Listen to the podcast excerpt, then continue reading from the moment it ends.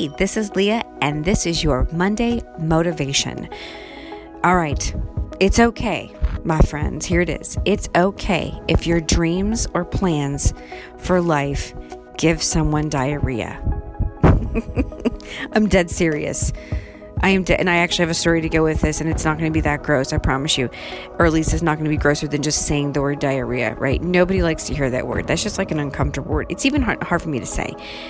But it's okay if your dreams give someone anxiety or give someone diarrhea. So uh, I have a sister. She never listens to my stuff, so I'm not too worried about this stuff. But I have a sister who I have a couple sisters. One of them, I'll just put it that way. One of them, whenever like I would like when I was beginning my work as a public speaker, and when I was starting my business um, within LuxU and everything, I would begin to. She would ask me like, you know, my plans. Like, oh, what what are you doing today, or what's what's on your agenda? And I would just share with her. Okay, I've got this going. To handle this. And she's like, she was asking, so I would tell her. And then she would, in the beginning, start to ask a little more questions, like, well, what are you thinking about this, and what's the future for this? And I would share my dreams. I would share all the plans, and I would share all the ideas. And I mean, I was just like, for me, I thought it was kind of like a blank whiteboard where I was like writing down all these things and like all these like little you know you know think bubbles were popping out and I'm just shooting them off and because she asked granted she did ask she at one point after a few conversations like this stopped me and she was like stop.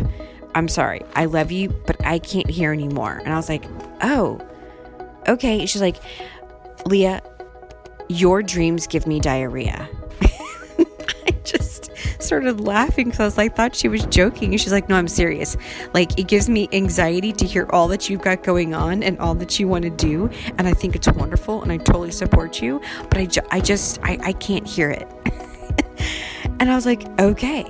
And it was fine. I was like, hey, listen, at least you told me I don't want to cause you any trouble or diarrhea. But the point is, is that sometimes our dreams, sometimes your dreams and your plans for you they are going to make other people uncomfortable.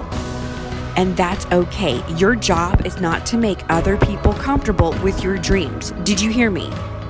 Your job is not to make other people comfortable or okay with your dreams.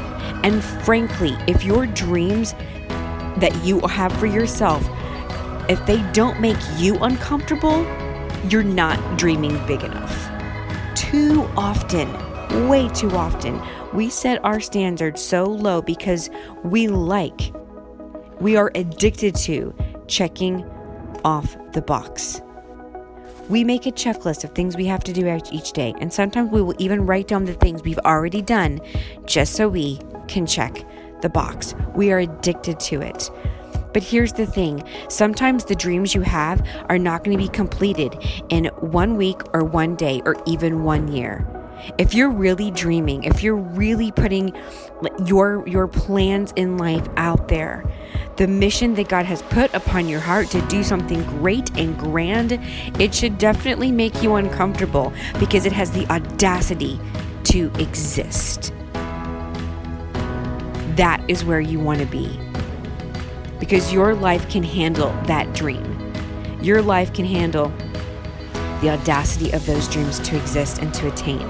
Victory only awaits those who embrace the suck, who embrace the long suffering, right? The perseverance, the resilience, the daily grind, the repetition, the patience, and a mission bigger than themselves. So, if you have these dreams and they make you a little uncomfortable, first off, that's a great sign as I've said in so many of these other Monday motivations, you have to reverse engineer it. There are so many steps to that. You have to plan it. You can't just want it. You can't just hope for it to happen. Hope is not in the game plan for an entrepreneur, okay? You have to make plans. You have to have, you have to reverse engineer it and have a schedule of what you're going to do. But the point is is that your dreams and what we're focusing on today is that it's okay if your dreams make some other people, even people who love you and support you uncomfortable. Your job is not to make them comfortable with it. Your job is to stick to that dream and that plan and move forward with it. So wherever you are, in your life, in your dreams. One, I pray that you are able to dream big. I mean, come on, friends, dream big. You can dream bigger with God. Your your dream should almost put a like scary smile on your face because you can't believe you just said that. You can't believe you just said that. Like that's what my dreams do for me. They freak me out. I'm like, "Holy crap. What am I doing? What am I thinking? What am I saying?" But I do it and I put it out there. Because that is what I need to do to dream bigger with God. And sometimes I have these really big dreams and I'm going after them, and God, praise be to Him, redirects them and goes a different route. But it could not have been redirected if I didn't dream big enough. So, dream big, my friends. Don't be worried or scared that your dreams scare or create anxiety for others or even diarrhea at times.